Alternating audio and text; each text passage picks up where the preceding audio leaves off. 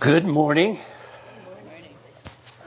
Bow with me if you would as we open God's Word together. Father, thank you for uh, being drawn into fellowship with you. Thank you for uh, allowing us to participate in the work that you're finishing here to gather out from every tribe and tongue and people and nation across the globe, the ones that you've chosen before the foundation of the world. We ask that you might, as we open your Word, um, open our hearts, open our eyes to see those things which you would particularly have for us individually, that we might be the more useful and fruitful in this work. Thank you in Christ's name. Amen. Would you uh, read with me this morning the primary text that I will be on? You can turn there if you'd like. It's in First Thess, but it's up here on the overhead. Brethren, Paul writes, to the church in Thessalonica, the uh, most mature church in the New Testament. We request and exhort you in the Lord Jesus Christ that as you receive from us instruction as to how you ought to walk and please God, just as you actually do walk, that you may excel still more. It is this uh, exhortation to excel still more that I would ask you to consider with me this morning as we end this year and look for another year in the service of our Lord, excelling still more. Many of you uh, here are like the believers in Thessalonica. You are, uh, you're not rookies. You haven't started the course. You're, uh, some of you decades, longer than I care to think, decades in the service of uh, the Lord. You've uh, learned these words. You've been exposed to good teaching, accurate teaching. You have uh, been out in the world a bit. You understand what is there. You've uh, faced the tests that the Lord has given to you. These folks, if you remember, received the Word of God in much tribulation, and they had continued to stand for the Lord even in spite of that. And yet the exhortation of this whole letter to these mature Christians is what? It's repeated several times. It is excel still more. Many of them, uh, I think, had already lost friends and family and spouses and jobs by choosing to serve Christ. These uh, are folks that the Lord Jesus, or Paul, praised to everyone else. I've told everyone about your work of faith and your labor of love and your steadfastness of hope. I'm proud of you. You've uh, excelled well. You've done well. Now, I want you to excel still more. Why is that? Why would we expect this to be written to these mature Christians? Well, there are two reasons primarily. One of them is there are no plateaus in the uh, Christian life. We are to go on to maturity. We're to uh, be transformed progressively into the likeness of Christ. We're not there yet. They weren't there yet. They had a ways to go. And so we're to continue on and we're to do better than we did uh, in the many things that we could talk about that are part of being the Christian life. The uh, second reason is their usefulness to the Lord would be quite diminished if they did not continue on to excel still more. We just sang this, uh, or we quoted this text.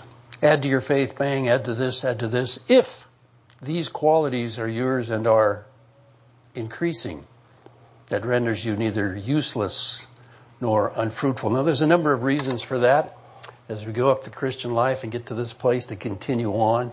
And we won't go into that this morning because we want to look at uh, precisely how this is to be done, given to us with the exhortation to this particular uh, group of uh, Christians.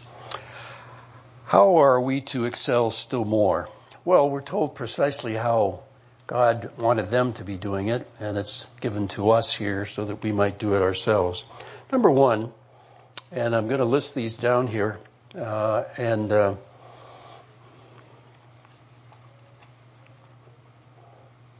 I'll give you an exhortation about it in a little bit. we are to excel still more in giving ourselves to Him. This is number one. Uh, God doesn't ask this of the many. We don't find it in the letter to the Corinthians. We don't find it anywhere but this particular letter to these who are the mature ones to go on to uh, maturity.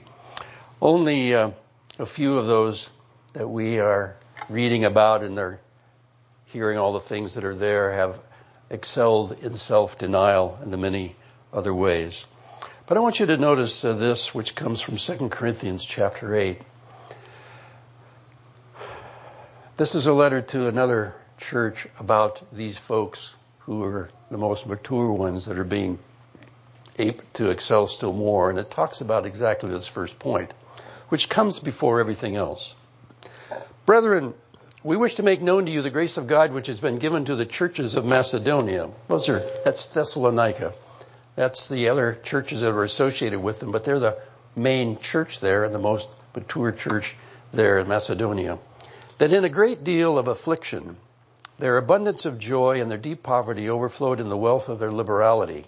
For I testify that according to their ability and beyond their ability, they gave of their own accord, begging us with, with much entreaty for the favor of participation in the sport, in support of the saints. Now, they had given an offering according to their ability, but beyond their ability to Christians who were in great trouble there in Jerusalem, and they were supporting these Jewish Christians. And but notice they first gave of themselves to the Lord and to us by the will of God. I was very surprised that they did this, not as I expected, but before they gave this, they had given themselves completely to the Lord, and He was the one who was leading them to do this. Yieldedness is a word we often use to describe this submission, dying to self, loving God to the contempt of myself, brokenness. George Mueller said that nine tenths of the battle here of living the Christian life is to come to the place of having no will of my own in the matter. He said, once you get there, the issue is taken care of. That's where they came. So how are we to excel still more? Well, like this. We're to begin by bringing ourselves before the Lord and offering ourselves to Him. I want to encourage you, if you've never done this before, to start the year off with uh, spending some time alone with the Lord. I got a call from a friend of mine this week. As a matter of fact, he texted me early this morning. uh, we don't do that very often, but he was encouraging me. But he had just finished his 40th day of fasting. Now, it wasn't consecutive, but the first three days, or four days, because you need that many to get to 40, the first three or four days of each month, he set aside to be with the Lord for a period of fasting. Uh, frankly, I think it's easier to go 40 year, 40 days. I haven't been there myself. Uh, know several fellows that have been there. But uh, typical for me has been, is why we shared this, but uh, we were encouraged to, to do this uh, about 40 years ago. Uh, and we've been friends going. He's over in Wisconsin. But uh, the first few days of each year, to just get alone with the Lord, leave your cell phone away. Don't let your wife call you. Uh, don't be interrupted by other things if possible. Take a day if you want.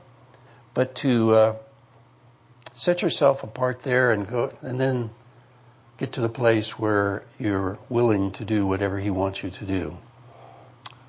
I have on the back tables a two page summary of the principles of going through a time of uh, separation or in fasting, if you would, with the Lord. Um, if you've never done that before, and I doubt that that's the case with many of you, uh, there's a little book called God's Chosen Fast. It's not very big. In one or two pages, it covers all of the references to fasting that you find in the scripture. It's a very good summary. Three things to remember if you do this. And I'm encouraging you to do it above all the other things we talked about. How am I going to do that? Some of you are saying with my schedule. Hmm. Well, what's more important here? But in any event, uh, drink water. First three days, uh, you may struggle a little bit, but after that, if you decide to go further than that, you won't be hungry. There's no issue until way down the road. Uh, but you need to drink water. The most important thing is coming out of a fast that lasts at least a week or longer. Uh, you need to do that very, very carefully, very, very slowly. Otherwise, your body is going to be in such pain that you haven't experienced before. So come out of it very, very slowly. But whether you fast or not, the encouragement here is to give yourself to the Lord. What does He want you to do this year?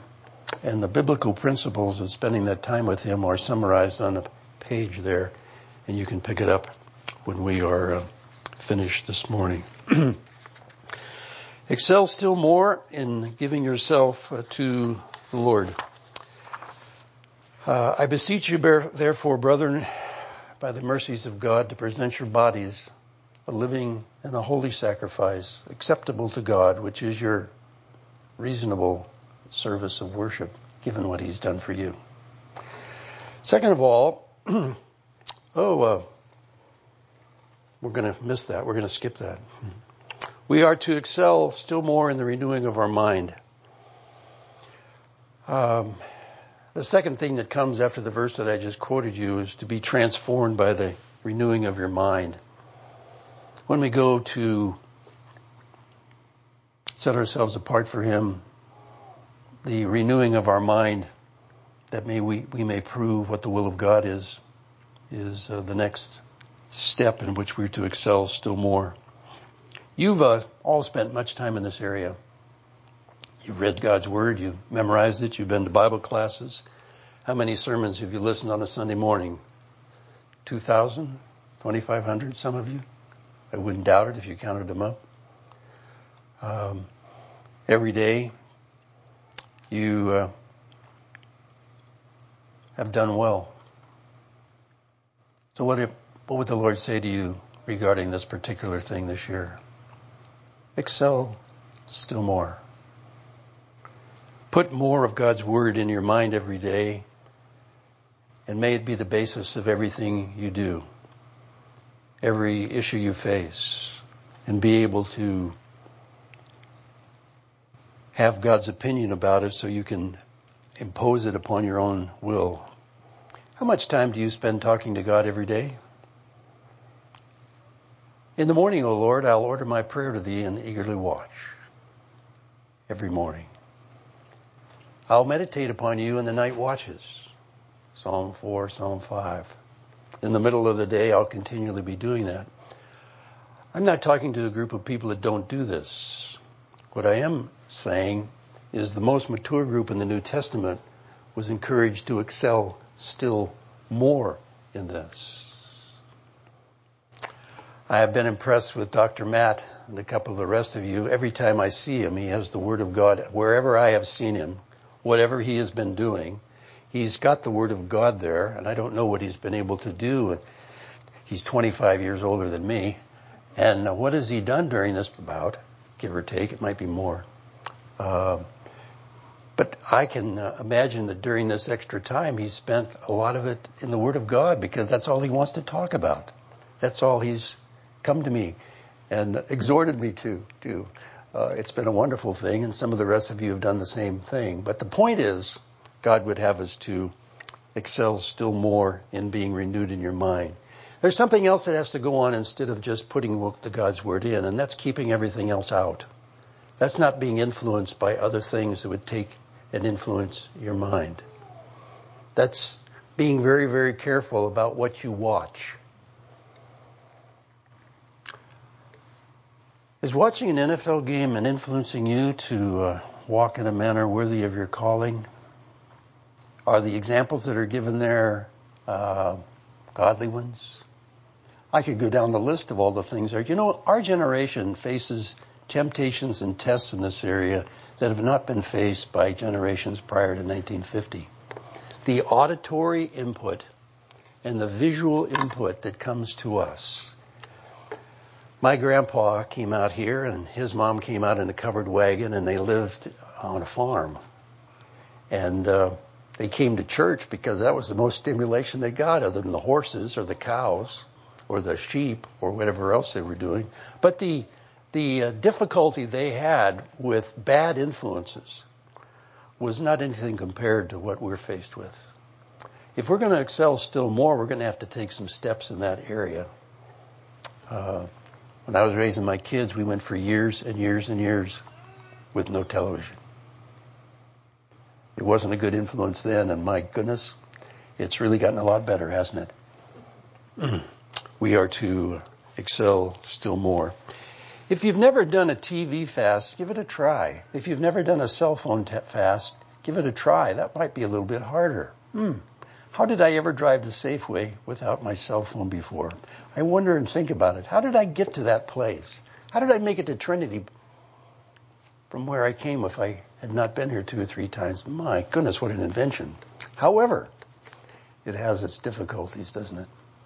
In any event, the Lord is saying, excel still more in the renewing of your mind, and may He guide you and direct you as to what He wants you to put in and what He wants you to keep out. Number three, we are told to excel still more in our love of the brethren. Now, as to the love of the brethren, you have no need, folks, for anyone to write to you, for you yourselves are taught by God to love one another, for indeed you do practice it toward all the brethren who are in all Macedonia. What an example you are. I brag about your love. Now, I urge you, excel still more. Remember that according to their ability and beyond their ability and out of their extreme poverty, and I'm quoting here, they asked for the privilege of loving the hurting brothers in Jerusalem and became an example of considering others more important than themselves.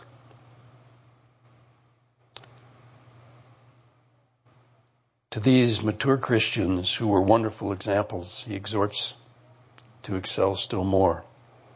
Well, Lord, this past year I've given more to the work of the ministry than I ever have. Well done excel still more. Lord, I've forgiven these offenses that have come from foolish and selfish brothers that you've brought into my life across my path. I've done that and I've completed that and good job. Excel still more in your forgiveness of them. Love your enemies like I loved you. My love for you does not diminish. Your love for others is not perfect yet. I'll give you what you need. I'll strengthen you to be able to do this, but I want you to excel still more. He doesn't ask this of immature Christians who are just learning to do it. He says, everybody knows how you practice this, but I want you to love the brothers and sisters in Christ still more.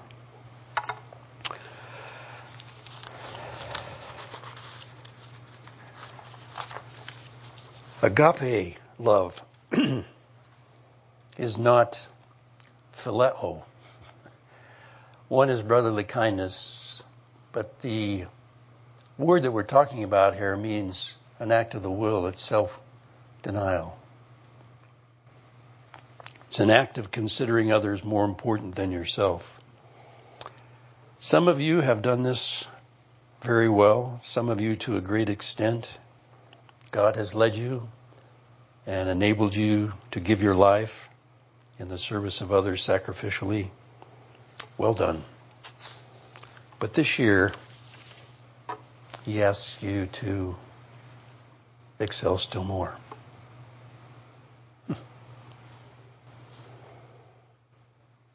He's able to make all grace abound to you so that always having all sufficiency for this, you may have an abundance to love those that don't deserve it. Give your life to them.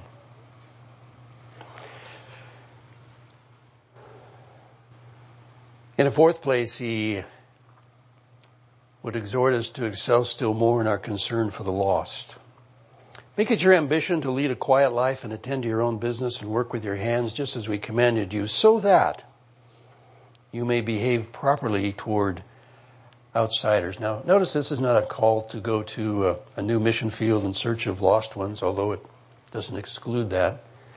This is a call to excel in your conduct and character, that the reputation of Christ would go up in the eyes of those you have been placed among because you're living, as it were, here for them.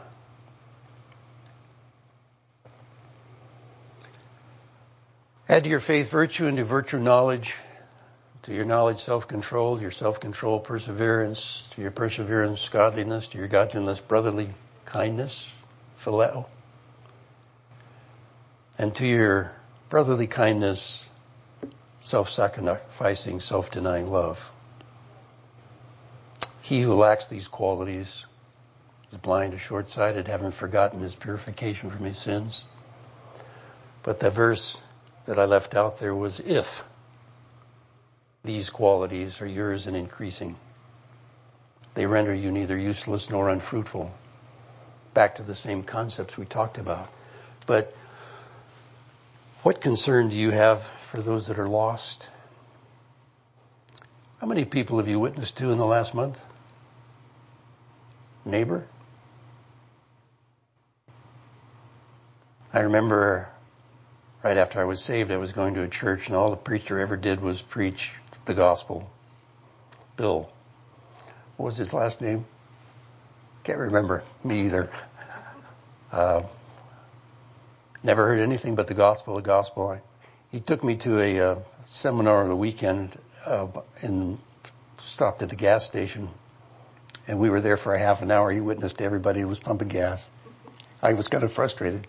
He did the way on the way back. He just had a heart for people, evangelizing with people.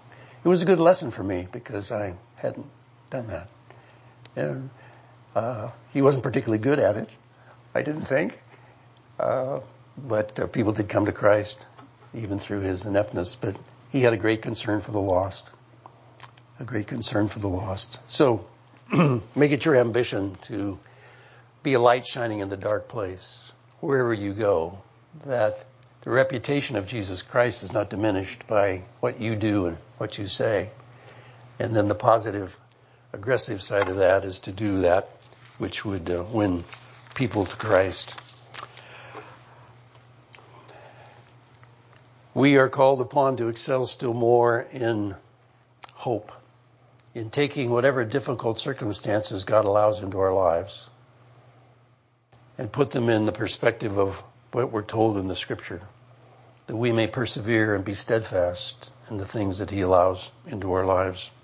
We are to excel still more in putting our hard circumstances in God's perspective of Christ's coming for us.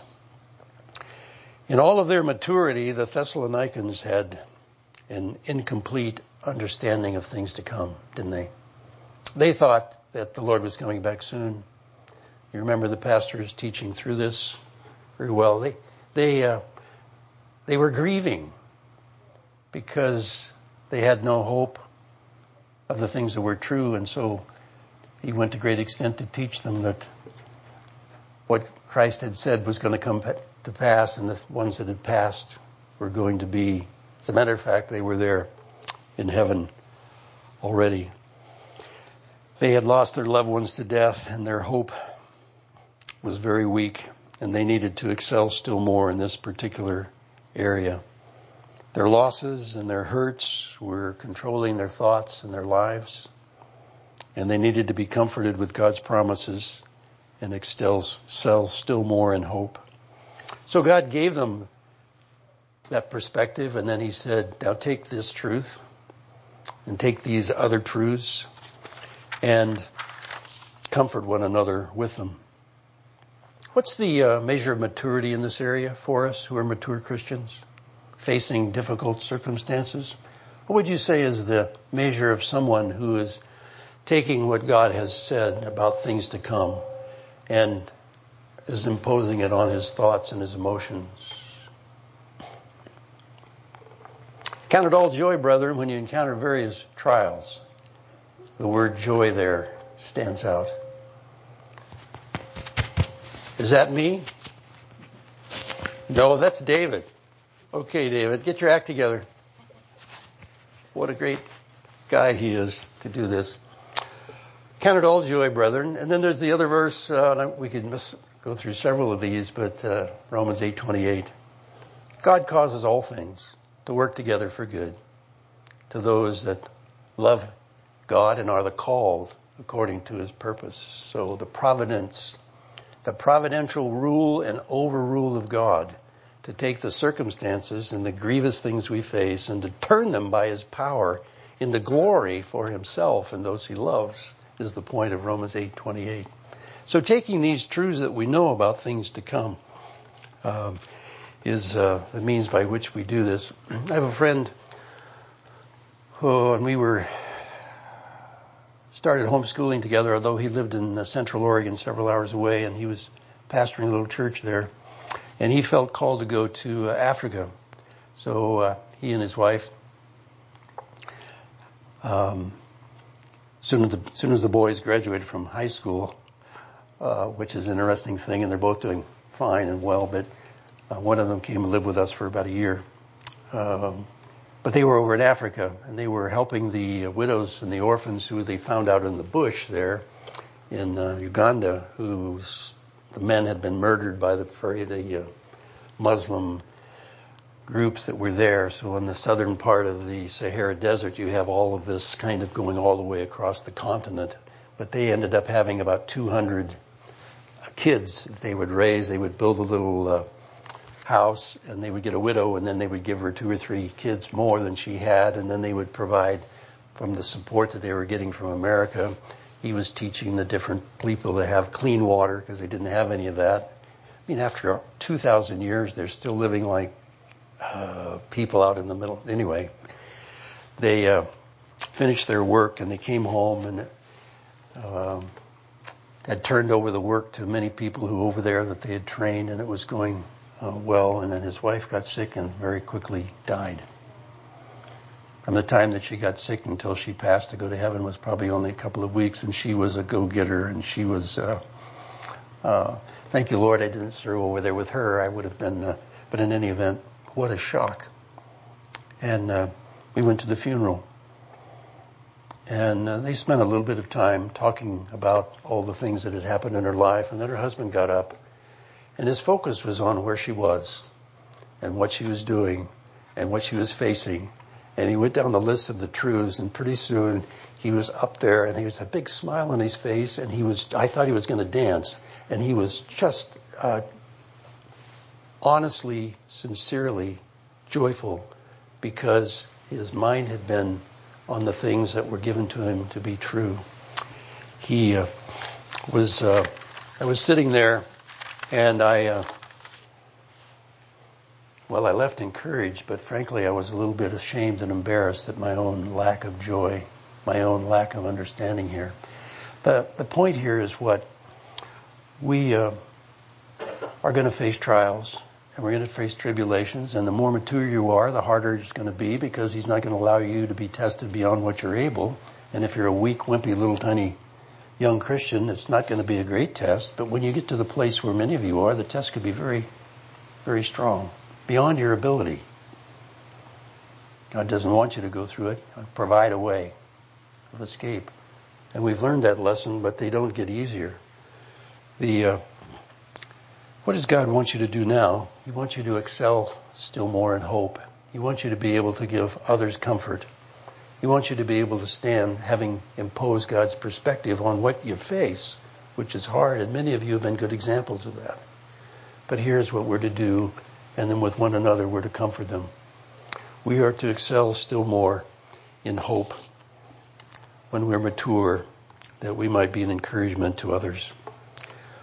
We are to excel still more in honoring our spiritual authorities. We find this in verse 12 and 13 of the fifth chapter here in this letter to this mature church. We uh, request of you, brethren, that you appreciate those who diligently labor among you and have charge over you in the Lord and give you instruction, that you esteem them very highly in love because of their work. Who has been placed in your life by God to lead and guide and have some authority over you. Husbands, parents, elders? Have you honored them highly in love? You have? Well done. Now, you are to excel still more in this. Esteem them very highly in love because of their work and because of who they are. You know, our Lord did this at 12. He went down at 12 and he went to the temple and he began to do things that were just an amazing shock to the scribes and Pharisees who were there teaching them. And uh, his parents, who had taken him down there, and he'd been there before, they went on the annual trip down, and they were with a group, and they were they, and he was a mature 12 year old, and so they weren't too concerned about what happened because he knew what to do, and he'd been gone, and they took off, and they got a day's journey, and uh, he wasn't there. So they went back and looked around, and they found him in the temple, and he said, "Did you not know that I must be about my father's business. There's no record of what dad said. There is a record there of what mom said, and we can anticipate. So, what does it say? He said, He continued in subjection to them, and he grew in wisdom and in stature and in knowledge and in favor with God and with man. So, he didn't sin. He never sinned. What he did was not wrong, it was not a sin. He came back and he did what God wanted him to do, which was to excel still more in honoring the ones that God had placed into his life as authorities. And he went back to Nazareth with them. There's another story that we could tell about when he first started his ministry and his mother somehow got over there and she said, Hey son, they're out of water or they're out of wine. He says, mm, I don't think he did it this way. Woman, what am I going to do with you? Is a good translation of that. Woman, what am I going to do with you? And so he did. He honored her and he said, do whatever she says. And then, whatever. In any event, what a great example. Now we could go into Daniel and Joseph. Slaves who had been placed under subjection of these foreign owners. They, to the extent they were able, by not violating God's ways, they had, they honored them. They gave them their lives. They made them successful. They did what was not done by hardly anyone else. They excelled still more in this. So here the point is, in this particular area, which you have done well, most probably, ask the Lord how you can do better than you have done. How do I honor those who have been placed in my life as my spiritual protectors and leaders? We request of you, brethren, that you esteem them very, very highly in love because of their work. Excel still more in that area.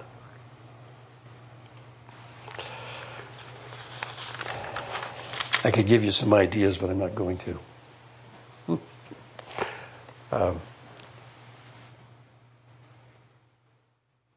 We are also to excel still more in assuming responsibility for others. Verses 14 and 15. We urge you, brethren, admonish the unruly, encourage the faint hearted, help the weak, be patient with all men. Always seeking after that which is good for one another and for all men. You've been a good member. You have love for one another that I brag about.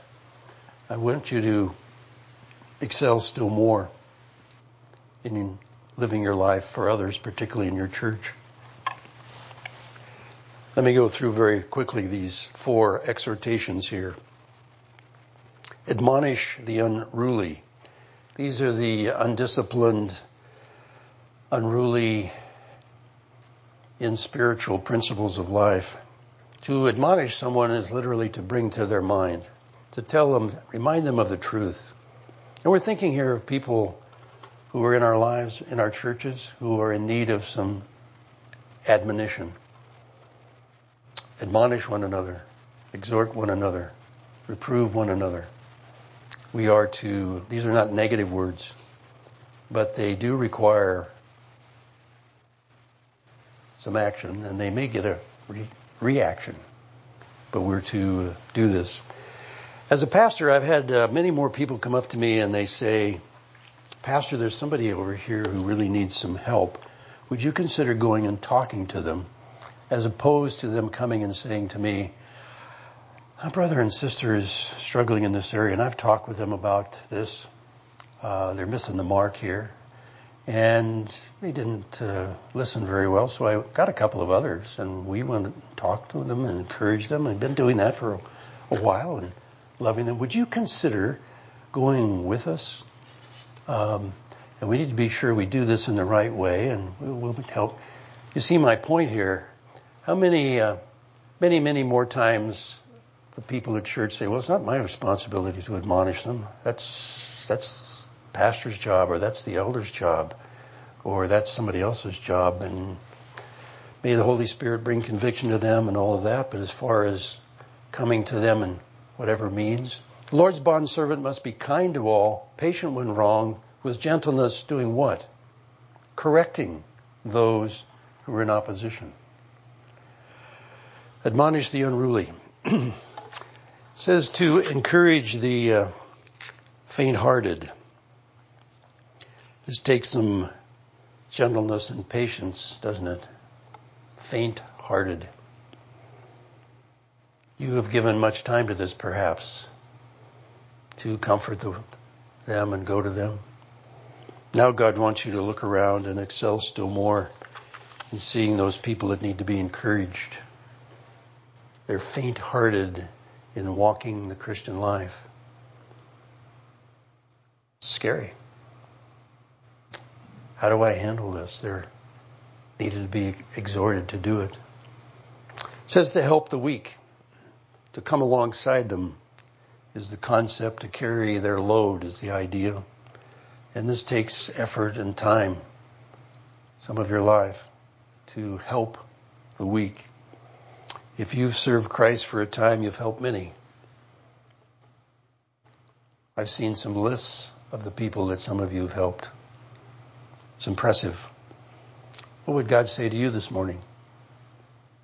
Excel still more. Finish your course. Fulfill your ministry. It's not over yet. Good job, but excel still more for me. There's a final group here. It says to be patient with all men. The all is the word is the word I struggle with. Some people I'm very patient with. Pretty easy. Patient with them. Have you given up on some people after years perhaps of loving, accepting, and forgiving them? Coming back and getting God's grace to do that? Well, good job. What's the exhortation here?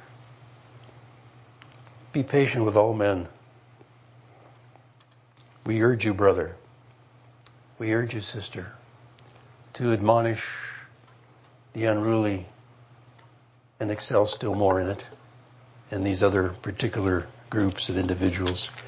When you're alone with the Lord, asking Him what to do for the day or for the year, ask Him to bring to mind these people that He would like you to give more of your life to, who you've already given it to. But that's the ministry He might have for you. He never gives up on you. The Holy Spirit will never leave you or forsake you. Have you been quenched? Have you been grieved? Well, you need to be available to go if God would open a door and see yourself and give them comfort. There is a final exhortation here in this letter to the most mature church in the New Testament. They are to excel still more, persevering in adversity. Rejoice always. Pray without ceasing. He's not saying you never do this. He's just saying you need to excel still more in these things. Rejoice always. Pray without ceasing. In everything, give thanks. I was taken last year by the ending of the uh, sixth chapter of Ephesians, which talks about the armor of God. And at the end there, talks about prayer. And there are four alls in it. I want you to be consumed with all prayer at all times, with all perseverance for all the saints. That takes up most of the day if you're doing it all the time, with all perseverance, with all types of prayer for all the saints. You know how many saints there are in the world? My favorite Christmas present this year was given to me by my youngest son. And uh, I, he heard me complaining about the fact that I had a little tiny map. I had some, but we, when we moved, we didn't take them with us. So in my uh, little office wall now, and it's about, uh, well, it's bigger than that. and it's a picture of the world. And uh, one of my favorite times in the morning is when I'm spending with the Lord, just to put my chair in front of it and I'll look up and what He gives me a, has me go to. Do you know where Albania is? Interesting. I had not ever prayed for the saints in Albania until this week. And I could go through some other cards, but Albania is between uh, Greece and uh, Italy, right in there. Very unusual country. And there are Christians there, uh, saints. And I'd never ever prayed for those saints in my entire life. Hadn't got around to it. So this week I've been praying for all the saints in Albania. And I don't know what effect that has. But uh, I'm told to be praying without ceasing. And I'm to be talking to the Lord as uh, we go through this. But uh, particularly in these difficult situations that we face, let me close here by reading a story about someone that you know, Fanny Crosby, regarding her facing her adversity and rejoicing always, giving thanks for what she faced. Uh, and I'm going to read this uh, single page rather than, than go through it, but it's uh, a um, an account of her uh, life. The old time hymn writer Fanny Crosby had that choice to make. I'm sure when she learned that her sightless world was the result of a doctor's foolish mistake, she was forced to deal with wondering what might have been. The hot compresses her physician had employed to cure, cure her eye infection at six weeks of age had only succeeded in scarring sensitive tissue. His act had rendered her permanently blind.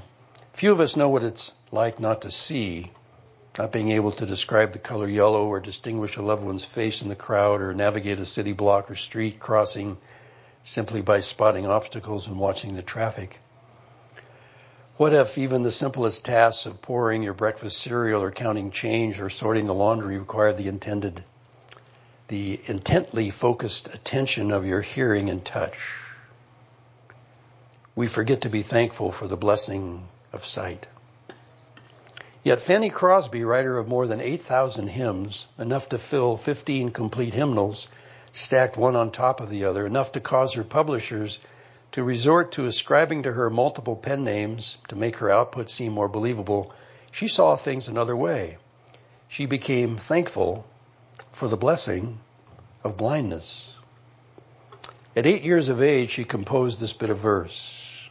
Oh, what a happy child I am, although I cannot see. I am resolved that in this world contented I will be. How many blessings I enjoy that other people don't. So weep or sigh because I'm blind. I cannot, nor I won't. Imagine being able to say, as Fanny Crosby did, I could not have written thousands of hymns if I had been hindered by the distractions of seeing all the interesting and beautiful objects that would have been presented to my notice. As she wrote in her autobiography, it seemed intended by the blessed providence of God that I should be blind all my life, and I thank Him for it. I thank Him for blindness. She uh, persevered in adversity and excelled still more. Well, as you begin this next year, I encourage you to take this list that you'll find in uh, 1 Thessalonians, the introduction to it there in 2 Corinthians, and the one there that I show in Romans you'll also find in 1 Thess, but it's clear there, the connection with the two in Romans chapter 1. But I encourage you to take this and set aside some time to be with the Lord. you have been created in Christ Jesus for good works which he prepared beforehand that you should walk in them. And he has promised to guide you in the way that you should go and strengthen you to do his will. And he has enabled you to excel for him abundantly. Ask him how you can do that this year. Oh, I'm weak. Oh, I'm older. Oh, I'm struggling here because you put me at a more difficult place than I've ever been before. Good. When you're weak, then he's strong. There is in the back, uh, if you'd like to pick it up, it may be helpful to you, but it's a way to find and fulfill God's plan for your life this year. And if you take it with you, it will give you uh, how the others in Scripture that we know of spent their time and went to be with the Lord. And uh, the Lord Himself doing this as He went up by Himself to be with the Father. Let's bow together. Father, thank you for sending your Son who excelled still more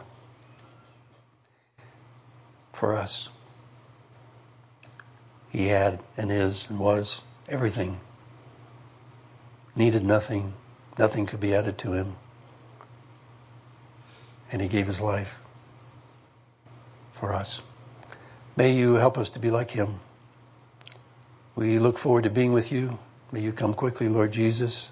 Until that time, may you strengthen us. May you uh, guide us in the way which we should go.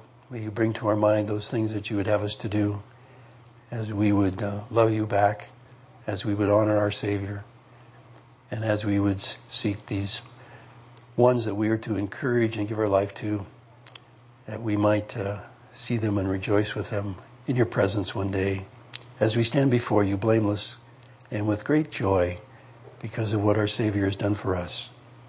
And we thank you in his name and for his sake. Amen. Lord bless you.